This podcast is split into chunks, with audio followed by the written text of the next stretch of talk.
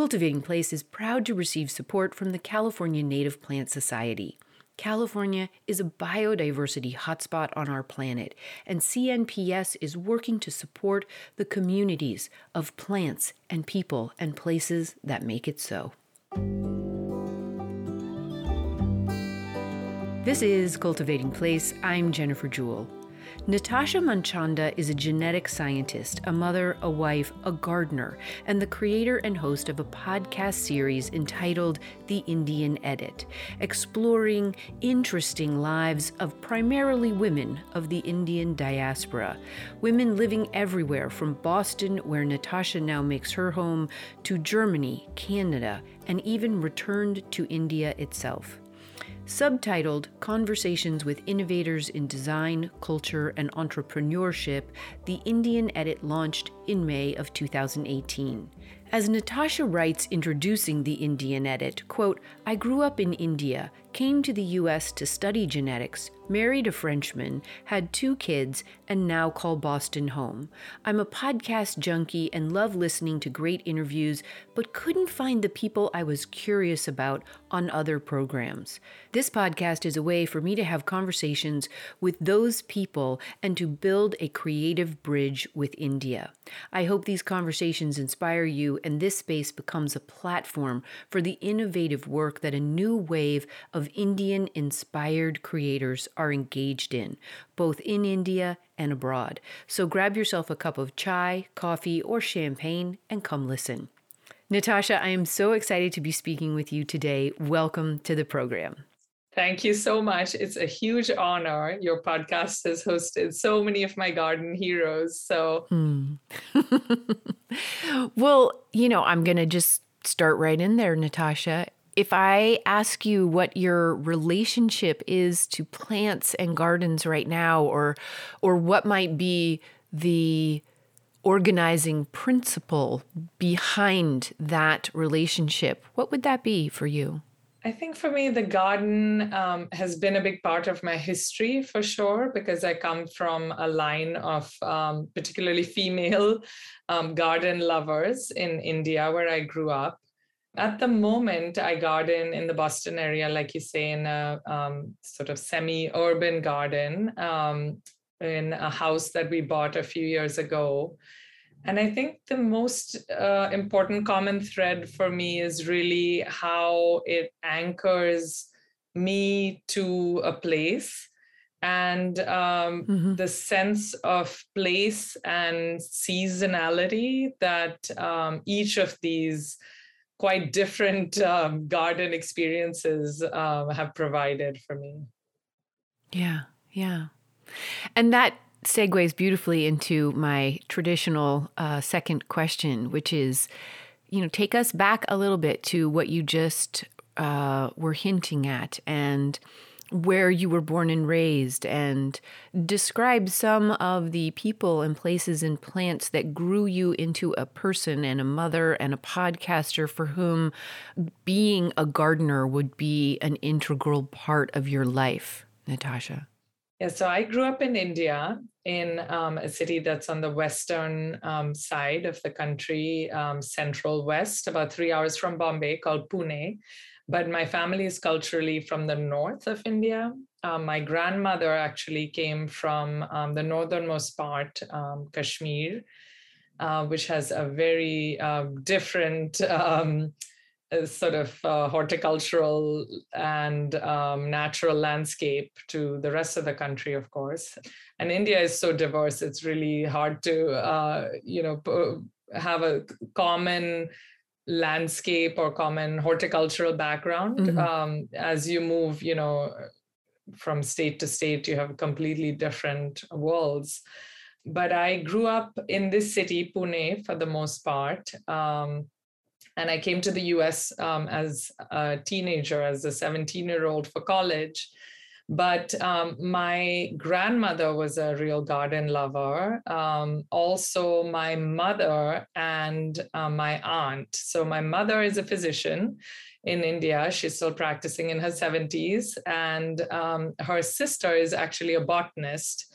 Uh, who was a university professor in botany. So the two of them um, had a real sense of not just uh, a love of beautiful gardens, but a deep knowledge and a very hands on approach, which um, you don't often find in the Indian sort of middle class, uh, where people are living in designed gardens. They often would hire uh, a designer to help set that up, uh, an expert, and they were unusual in that they created the gardens themselves but with a, an eye for both the design and um, the aesthetic beauty of the garden. So I had this sort of um, line down, uh, you know, matriarchal uh, lineage, uh, but also mm-hmm. my father and mother um, together had um, bought land actually and built a house that was ready in 1990. So it's uh, about 30 years old now.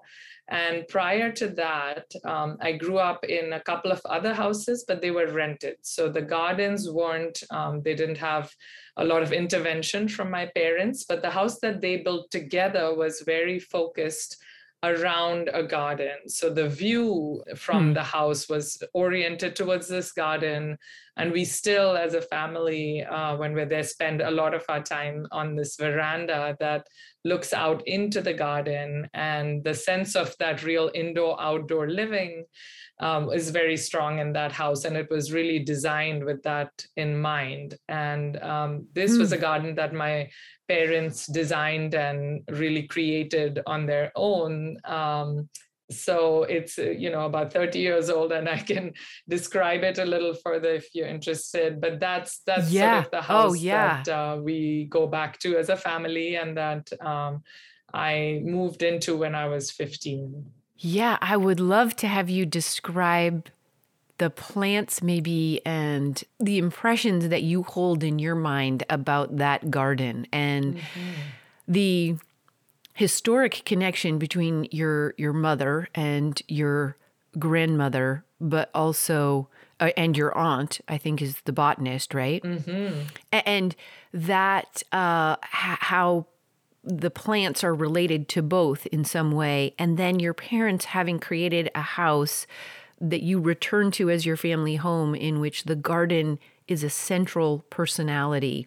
I find really interesting. Um, and and you know, as we get further, I think we will maybe find some of the the ways in which all of those threads inform what you do and how you do it, both in your own home, but then maybe in your work as well. So, but describe this garden. I, I am you know, especially in the deep part of winter, Nitasha. I'm really interested to hear, like, to to be able to visualize that. Yeah, absolutely. So it is a tropical, subtropical uh, garden, um, but it definitely has the sort of English garden principles behind it. So it has um, a lawn and roses in the borders, but also a lot of tropical, um, very colorful foliage plants.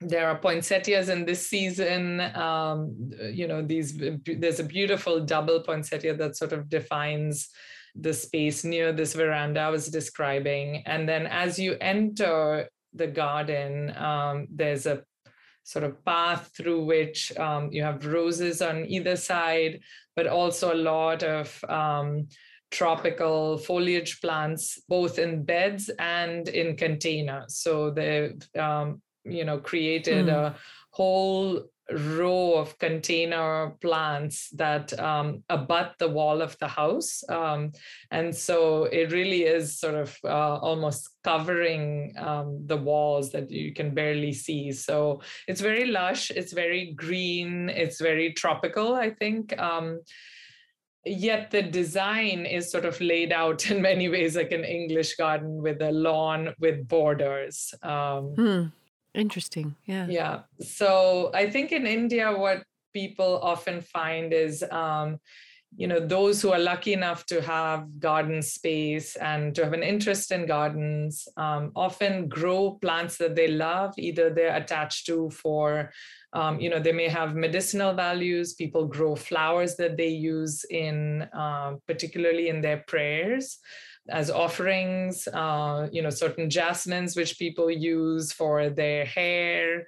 But you don't often find um, gardens that are sort of designed um, in a sort of Western sort of sense, unless again it's a professional who has come in and helped. So I think again, my mother and aunt are very unusual because they really know the names of every plant and they, you know, would decide exactly where it mm-hmm. goes mm-hmm. and um, and they keep working on it just as you know gardeners here do um, they realize it's an evolving space and they're constantly thinking about it and working on it um, so in that way they're they're sort of unusual that they were you know gardeners in the sense that you would understand where somebody who's really involved in the garden mm-hmm. and but yet growing it with this sense of uh, an aesthetic you know where the for example the view from our house really is off this garden and the garden's designed to provide that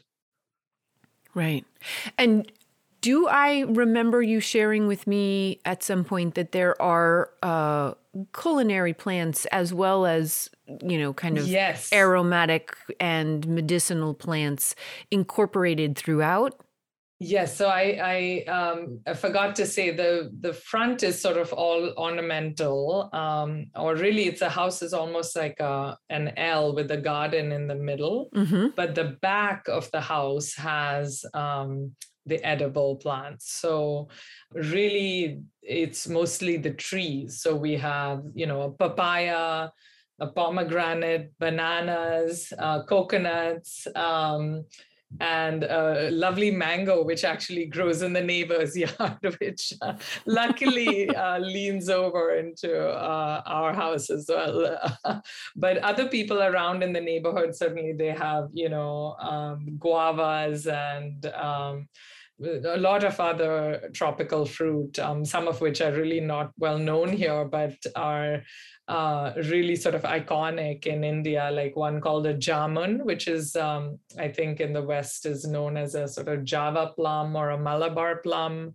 And I think it's been taken out of India and considered invasive in some places like Florida. But uh, in mm. India, that's a very sort of special fruit um, and a real acquired taste. But anyway, so we have lots of those things as well. But uh, the garden, for the most part, was really ornamental in the front.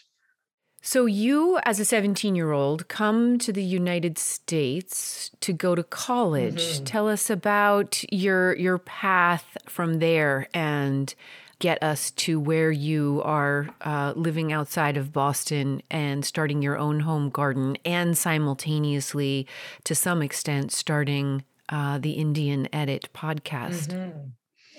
Yeah, so I came to study science. I was a biology lover always. Um, I wasn't a botanist, uh, but I, I loved molecular biology. So that's what brought me to the US. I studied uh, biology in upstate New York, and then I came to Boston for graduate school. And um, I ended up staying on here after that. So I have a PhD in genetics um, and worked in the biotech space for many years and still continue to do so part time.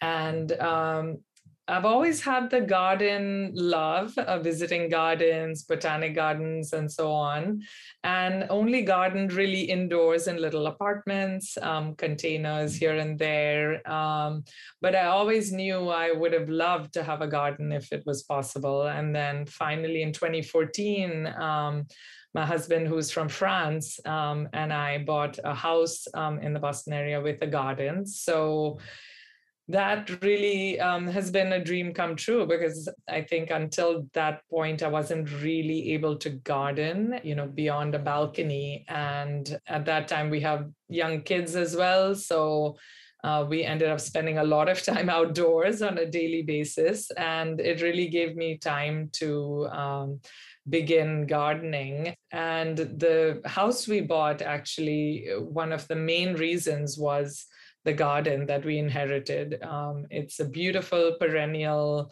sort of English cottage garden. Um, it was beautifully planted and continues to do very well with very little intervention. Um, it's taken me sort of five, six years to really understand the garden, know all the names of the plants. Um, but that's really been a tremendous education. Mm-hmm.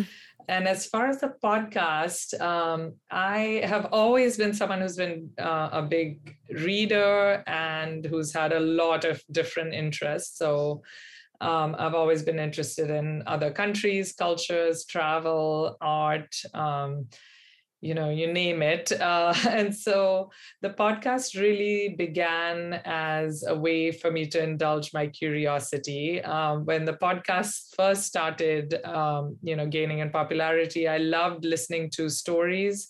Uh, particularly of people who had started things from scratch, trying to understand how somebody goes from maybe a corporate day job into starting something completely on their own and I was curious about um, a lot of women in particular I was meeting who had some connection with India, who were beginning things, whether they were companies or creative projects or writing a book. Um, and I felt like I wasn't hearing those voices on the very well known podcasts at the time. Like, you know, there were the How I Built This um, kind of mm-hmm. podcasts. And I felt like I wanted to showcase these um, really interesting women um, who I was really curious about. So that's one reason I started it. The other is really, like I said, I've always been very interested in many different topics. And the podcast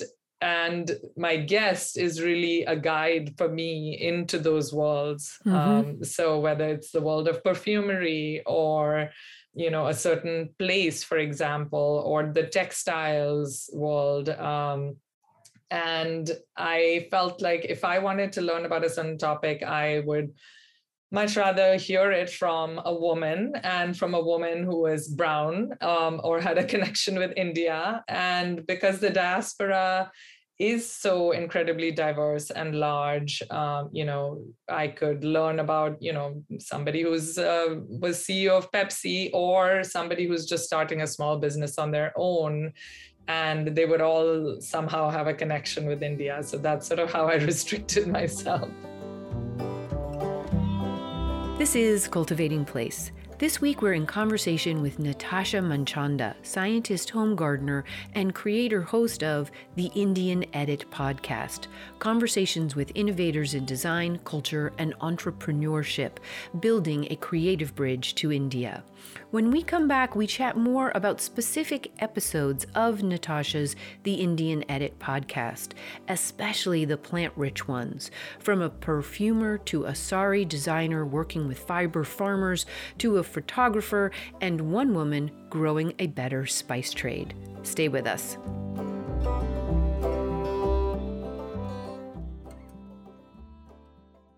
Cultivating Place is made possible by the California Native Plant Society on a mission to support California's native plants and places using both head and heart.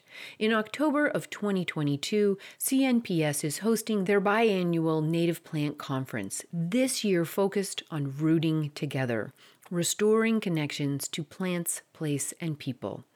CNPS is inviting everyone to be part of the conversation and the effort to celebrate, protect, and restore California's plants and everything connected to them. They have a current call out for presentation applications at the conference. If how we restore connections for people, places, and plants is dear to your heart, and you would like to find out more about presenting at the conference, please visit conference.cnps.org. The deadline for conference presentation applications is April 30th, so get yours in now. Hey, it's Jennifer. Just one year ago, in March of 2021, the U.S. Senate passed Senate Resolution 109, declaring April as National Native Plant Month. Here in California, the third week of April has been designated as Native Plant Week for the last 12 years. The California Floristic Province is a world biodiversity hotspot as defined by Conservation International due to an unusually high concentration of endemic plants. Approximately 8,000 plant species make their home in the geographic region, with over 3,400 taxa limited to the floristic province itself. However, over 70% of the primary vegetation of this floristic province has been lost in the last 150 years. A biodiversity hotspot contains irreplaceable areas to the plants and animals that live there.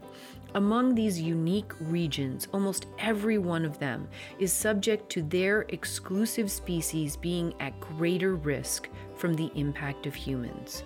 The greatest threat to these areas is wilderness destruction caused by large commercial farming industries and the heavy expansion of urban areas. Conservation International proposed a strategy in 1998 to focus more specifically on areas of the California floristic province that contained the most human impact in order to lower the threat to the region.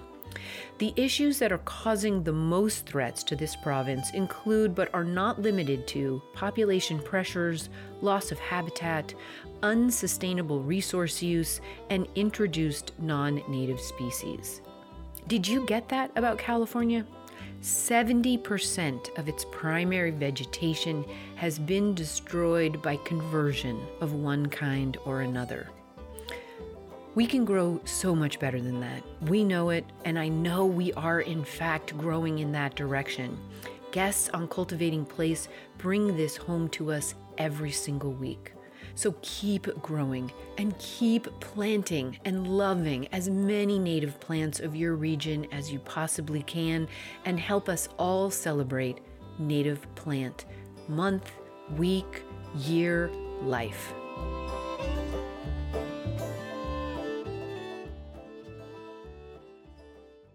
We're speaking this week with Nitasha Manchanda, scientist, home gardener, and creator host of the Indian Edit podcast, Building a Creative Bridge to India. Some episodes of the Indian Edit are more plant rich than others, such as Nitasha's conversation with photographer Christine Chitnis about her book Patterns of India A Journey Through Color, Textiles, and the Vibrancy of Rajasthan, featuring a decade's worth of photographs of Christine's travels to the Indian continent with her husband, a second generation of the Indian diaspora, and their two young children. Christine has long been taken by color and texture, becoming a dedicated knitter at 10 years old. And in her adulthood, she became a natural fiber dyer out of the abundance of her garden. This lens is brought to bear on her creation of the patterns of India and how she shares it forward with readers. In her conversation with Christine, Nitasha gets to the fact that the patterns of India are deeply rooted in the plants and seasons of India, based on a very specific natural history based vocabulary of colors found within the culture. Sandstone, marigold, rose, ivory, royal blue. This is the vocabulary on which the way Christine sees and appreciates the world is based, and which her plant based textile dyeing is based, and to which her photographic eye is always drawn. In Nitasha's conversation with Sana Javeri Kadri, founder of the diaspora company Spice Traders, Sana depicts how in 2016, when the turmeric latte trend had exploded across the US, she had a hunch that the turmeric being provided for these wildly popular drinks was not being well sourced or well grown, or compensating the farmers growing it well, which inspired her to found her company, growing a better spice trade. In their conversation, Sana shares that she has been unusually drawn to the flavors and textures of a diversity of foods, and her very first drawing as a young child was that of a germinating seed, because this is where she was told food began. As Nitasha notes in the Indian edit, it's no exaggeration to say that Sana has single handedly brought the inequities in the global supply spice chain to the attention of leading U.S. chefs, food magazine editors, and consumers. Nitasha's perspective in the Indian edit is a beautiful illustration of how we all take our landscapes and plants into the rest of our lives with us no matter where we start out and no matter where we go. As we come back, we hear more about specific episodes of Nitasha Manchanda's The Indian Edit. When I think about that web of influence and outreach of all of these women that you interview, and for me, because this is the lens I look at the world through, for every one of them, there is some potential if not direct, then indirect connection to the plants and plant life and the culture of plant life in India. A couple of strings. Do you see ways that your childhood in India and the culture of your mother's garden, your aunt's botany, your parents' garden, even though they are overlaid with this English aesthetic, do you see ways that your Indian upbringing and culture and worldview has informed your garden and your houseplant collection in the way that you are creating it for your children?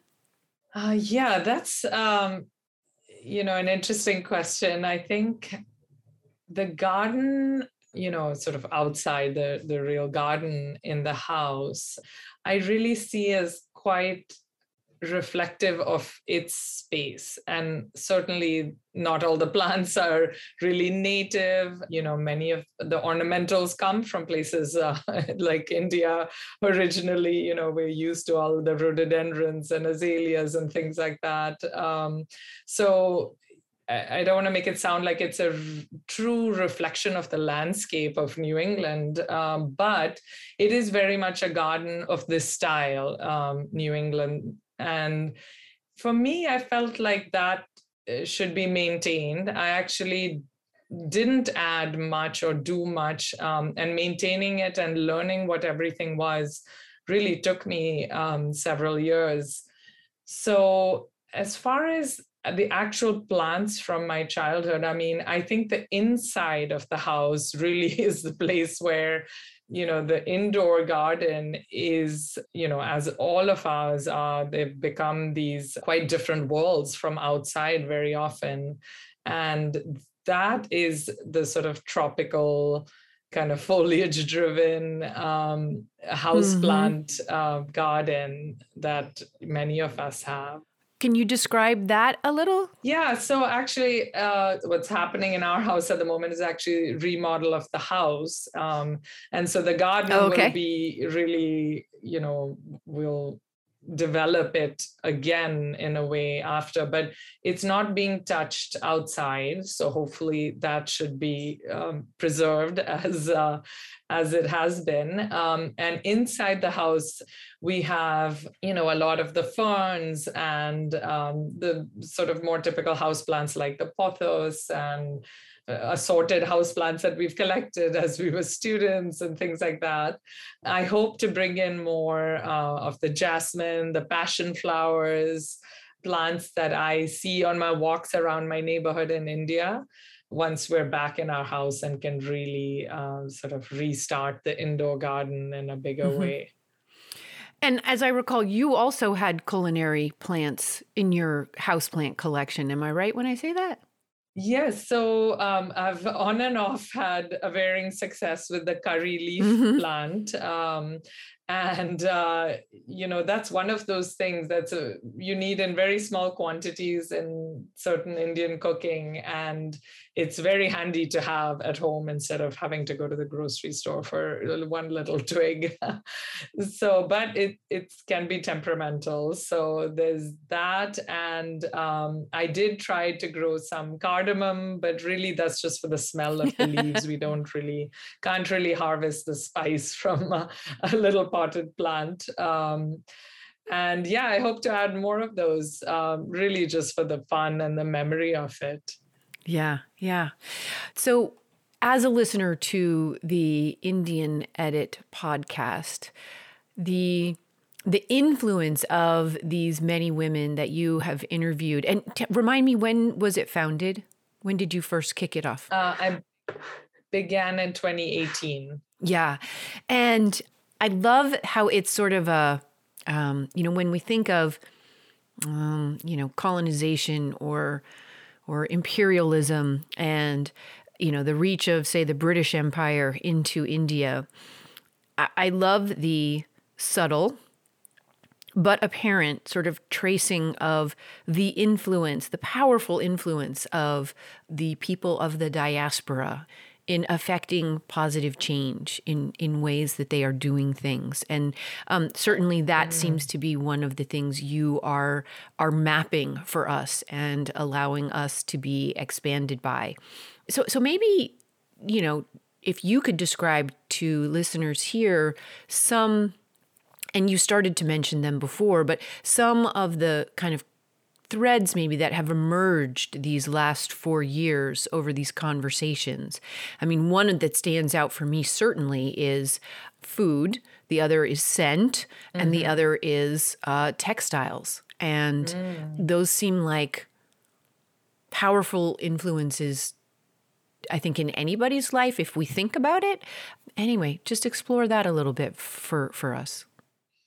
Yeah, so the podcast, um, you know, I should say that um, sort of point of it was really to highlight women who have started something on their mm-hmm. own, who are creatives, leaders, entrepreneurs. And um, their work may or may not have to do directly with um, the Indian subcontinent.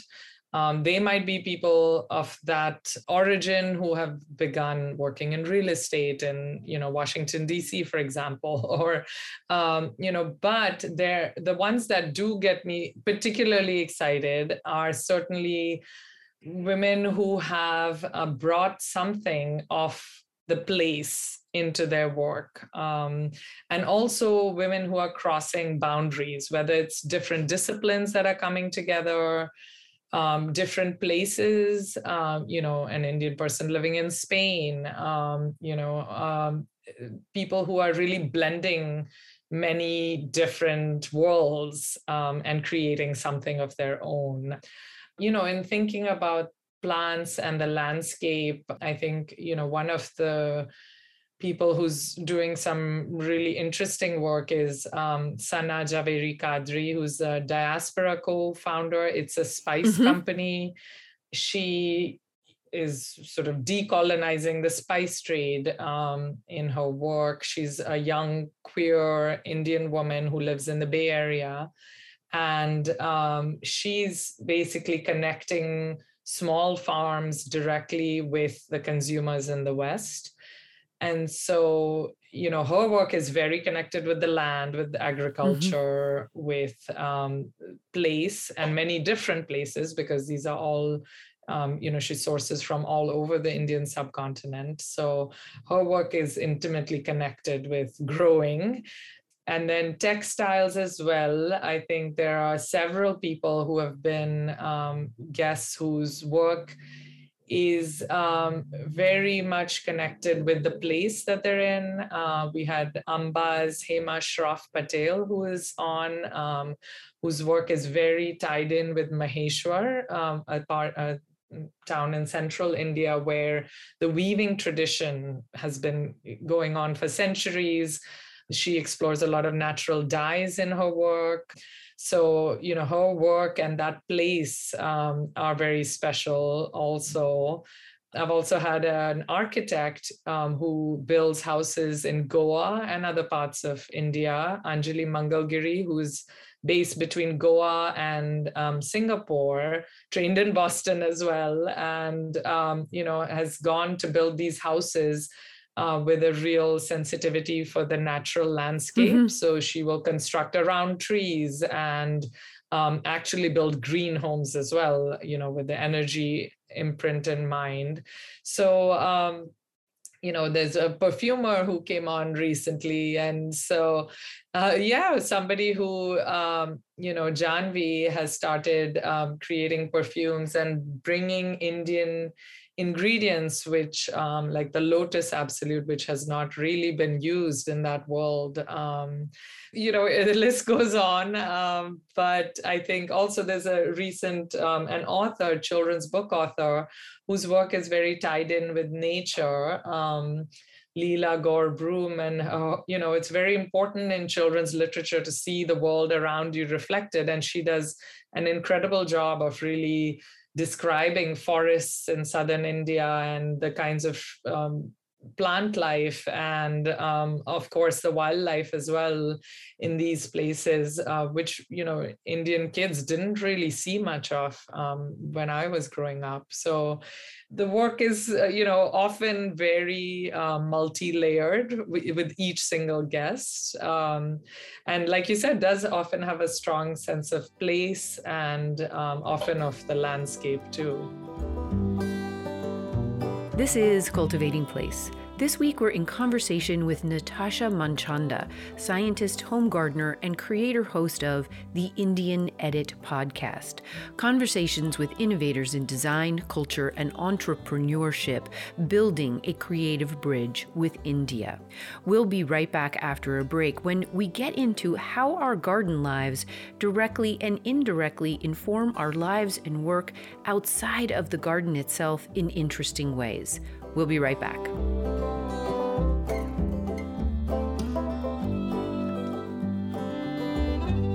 Hey, it's Jennifer. So, remember when I asked you all to send me in your native plant loving gardens and place stories or shout outs? Well, I'm asking again, and I'm beginning to share forward some of what has come in already. Emily of the Maram Collaborative is out there growing her landscape and students with native plant love and knowledge in California. So too is Joan Brandwine, tender of what she calls the Como habitat, a 0.16th of an acre urban residential lot in St. Paul, Minnesota, to which she has added more than 60 species of Minnesota native plants in the last 10 years. What about you? Where are you and what native plants are you growing? Send me a note by email, cultivatingplace at gmail.com, or leave me a comment on Instagram at cultivating underscore place, and I will include you and your native plant loving place stories in next week's Earth Day roundup of native plant garden love.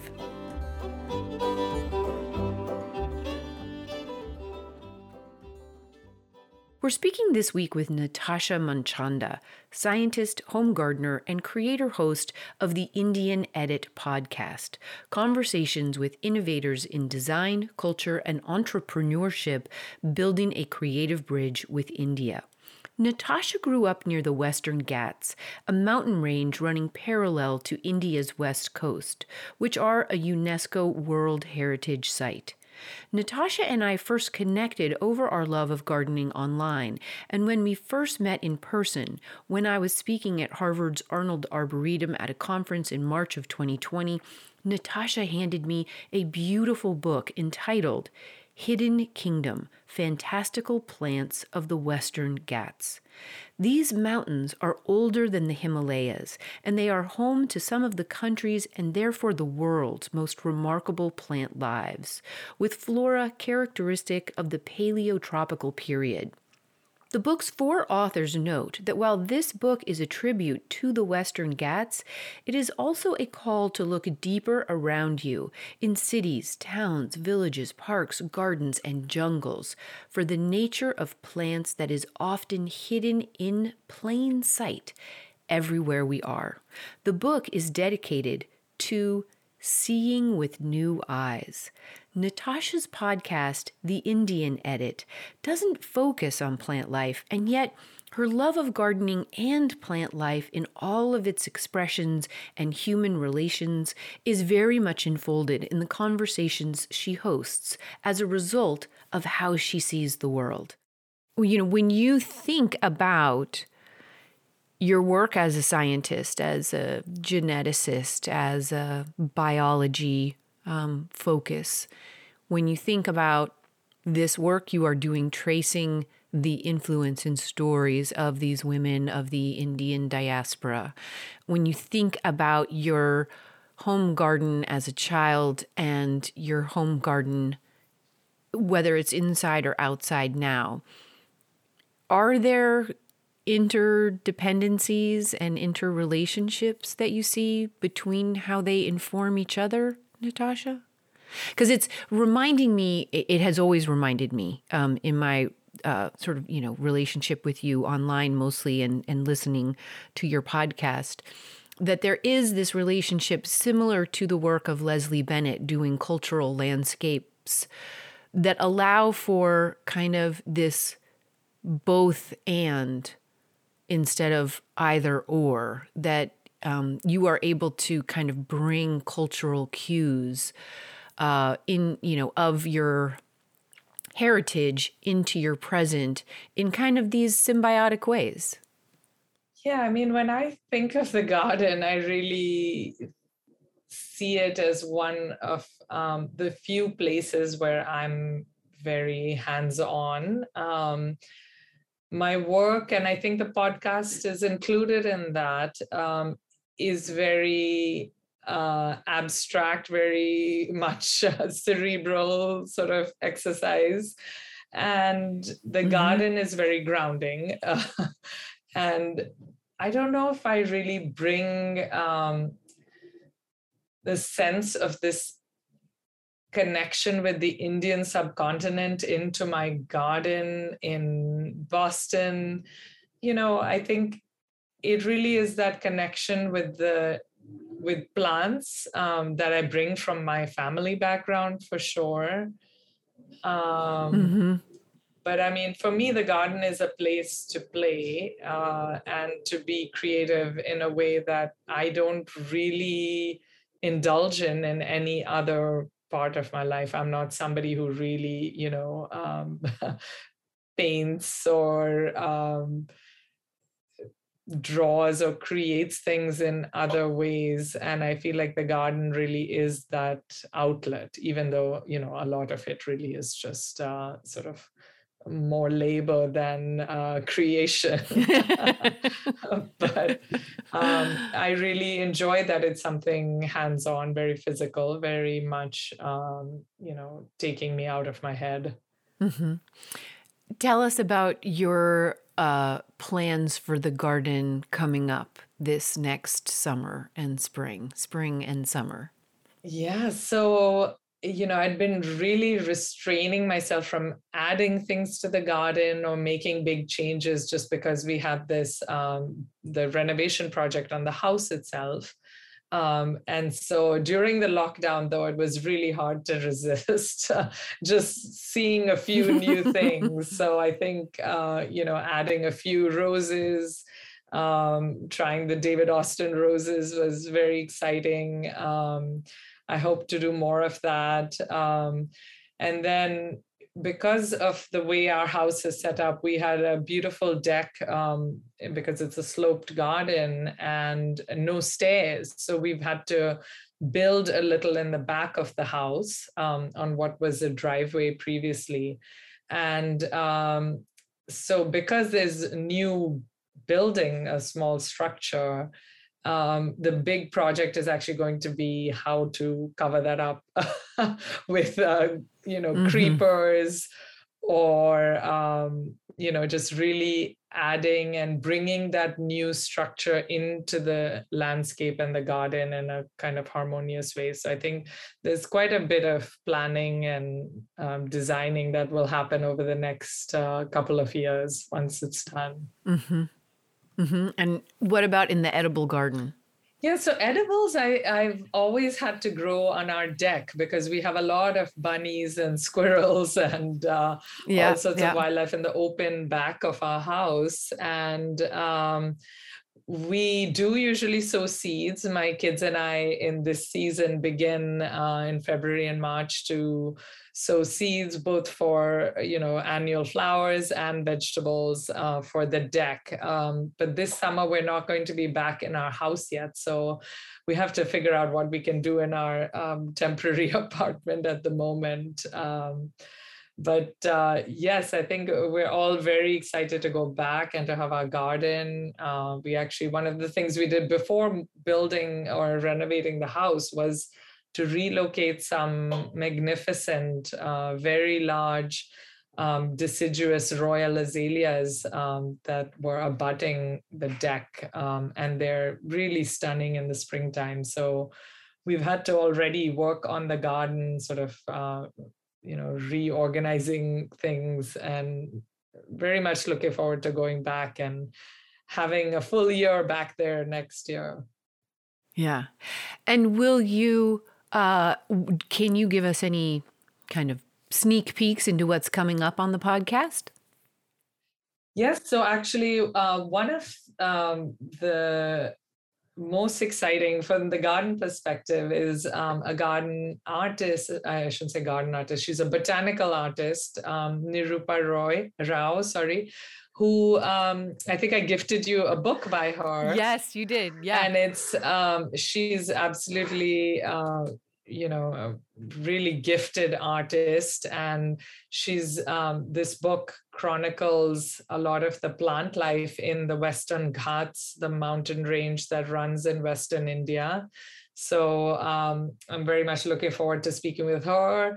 and then uh, my family and I are planning a trip to Egypt in April. So I'm hoping to find somebody with a connection to both uh, Egypt and yeah. India um, who can be uh, on the podcast. And uh, yeah, lots of authors coming up. And, um, you know, the list is unending of the number of interesting people to speak to, as, as you know. right, right. So, if you were to recommend to listeners here, I'm going to ask you two different questions like this, Nitasha. Mm-hmm. If you were to recommend to us, you know, two or three plants that really speak to you of your Indian heritage that we might want to try, whether they are ornamental or uh, culinary or medicinal, what might those be?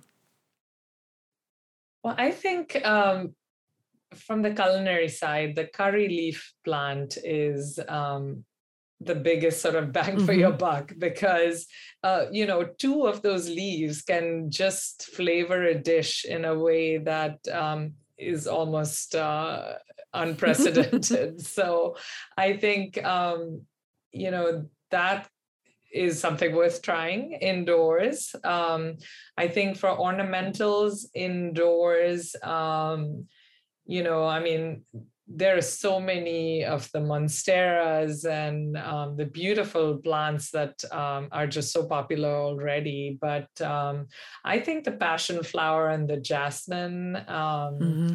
are really interesting and just so, um, you know, the passion flower is just so uh, sort of exotic and stunning.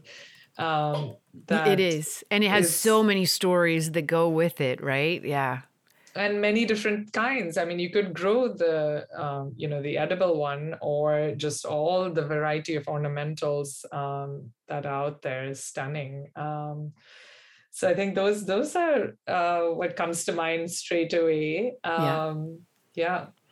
And then if there were, you know, three of your podcast guests, and I, I, think you've already said them, but let's just sort of underline them that you think gardeners would be really interested in from the perspective of, uh, you know, the Indian culture and plant relationships, will you either tell if, if something else has come to mind, but if not, could you reiterate sure. those names for people to go back and listen to? Absolutely. So, episode 15 featured Hema Shroff Patel, who is a founder of a textile label um, called Amba. Um, oh, I love that one. story yeah. is fascinating because she grew up in the US actually and then um, moved to India. Um, also, um, I mentioned Anjali Mangalgiri um, who is uh, the architect who builds, um, you know, doing right by the land is uh, her motto. Episode 40 is when she was on. Mm-hmm. Um, Sana Javeri Kadri uh, was on episode 32, um, decolonizing the yeah. spice trade. Yeah. Um, also, another person I haven't mentioned yet um, is um, a German uh, woman who's actually based in the northernmost part of India in Ladakh. And her name is Catherine Allier. Um, we Are Kal is her label. It's also a textile label using the yak wool from that area. Um, she was on episode 56, I think. Um, her story is very interesting as well. And then um, I'll just say briefly that um, there's an artist who um, is based in London and a good friend. She was on episode 10. Um, Shilpa Agashe, who is an engineer who is uh, turned to full time art, and she um, spends a lot of her time uh, also with botanical art and you know recording in her Instagram, um, which is at Agashe Shilpa. You can watch um, her notebooks of the stunning plants that she sees at Kew and other gardens around her in London. Um, so she's an interesting one as well. Okay. You know, it's funny because I I think about uh, you know, I mean, and, and this is, you know, very, uh, I don't know, a stereotype. And yet, in my mind, I think about the way we clothe ourselves and the way we, um, you know, we associate the sari uh, with mm-hmm. the Indian culture for women, and and I I think about that as being, you know, some sort of like reflective parallel to the way we clothe our lives with our gardens and uh, the way this planet is clothed with her green uh, her green beings. And um, I just love those sometimes nuanced mm. um, and uh, a little bit mercurial, but uh, but important. I think interrelationships. Oh, that's a beautiful image. Uh, I love that idea. Thank you very much for being a guest on the program today. Uh, it's been a pleasure to catch up with you, and I'm going to go back and listen to those episodes Thank you. Yeah, thank you. One of the aspects of Nitasha's garden story that I love, beyond the recognition that our garden pasts and garden cultures travel with us, is that it's a lovely example of how and why plants come to live in our gardens or in our homes. In this exact moment in time, we're of course hearing so much about how and why it is important to plant natives to our own regions in our gardens. And honestly, this has never been more important environmentally. But in this exact global moment, in terms of social, economic, and public health, it's also immensely helpful when our gardens offer us emotional and psychological respite, offer us economic boosts in the way of access to healthy food, and offer us cultural pride and a sense of self, as well as a sense of place. I'm a big fan of Doug Tallamy and Homegrown National Park's ideal proportions concept in which our gardens are 60 to 75% ecologically functional native plants, offering environmental refuge for plants, for wildlife, allowing for appropriate and very modest water use and no chemical use at all if possible. This formula then allows for 25 to 40% of our garden time, space, and budgets to go towards beloved fruits and vegetables, to culturally or personally significant ornamentals of great seasonal beauty or structure, like the many plants of Indian origin in Nitasha's gardening kitchen. I think of this like dessert, right? It's a fabulous end to your best healthy meals. While dessert is not unhealthy itself, it is significantly smaller than the main meal and fully enjoyed as such. To find out more about great natives to garden with in your exact region, head on over to cultivatingplace.com and check out the show notes for this week's program under the podcast tab, where you will find all the links. Join us again next week when we're celebrating the 200th birthday of Frederick Law Olmsted and his long, lovely legacy on the public green spaces of the U.S. in conversation with Dede Petri, Executive Director of the National Association of Olmsted Parks, and John Rowden, Director of the Audubon Society's Plants for Birds program. The two are working on the Olmsted 200 celebrations going on around the country this year and around Olmsted's 200th birthday itself, April 26th. Listen in next week. Cultivating Place is a co production of North State Public Radio, a service of CAP Radio, licensed to Chico State Enterprises. Cultivating Place is made possible by listeners just like you and by partner support from the California Native Plant Society. For more information and many images from the life and podcast work of Nitasha Manchanda, head over to cultivatingplace.com and look for this week's show notes under the podcast tab there at cultivatingplace.com. And while you're there, don't forget to subscribe to the podcast so you never miss an episode. The Cultivating Place team includes producer and engineer Matt Fidler with tech and web support from Angel Haracha. We're based on the traditional and present homelands of the Mechoopda Indian tribe of the Chico Rancheria. Original theme music is by Ma Muse, accompanied by Joe Craven and Sam Bevan. Cultivating Place is distributed nationally by PRX, Public Radio Exchange. Until next week, enjoy the cultivation of your place. I'm Jennifer Jewell.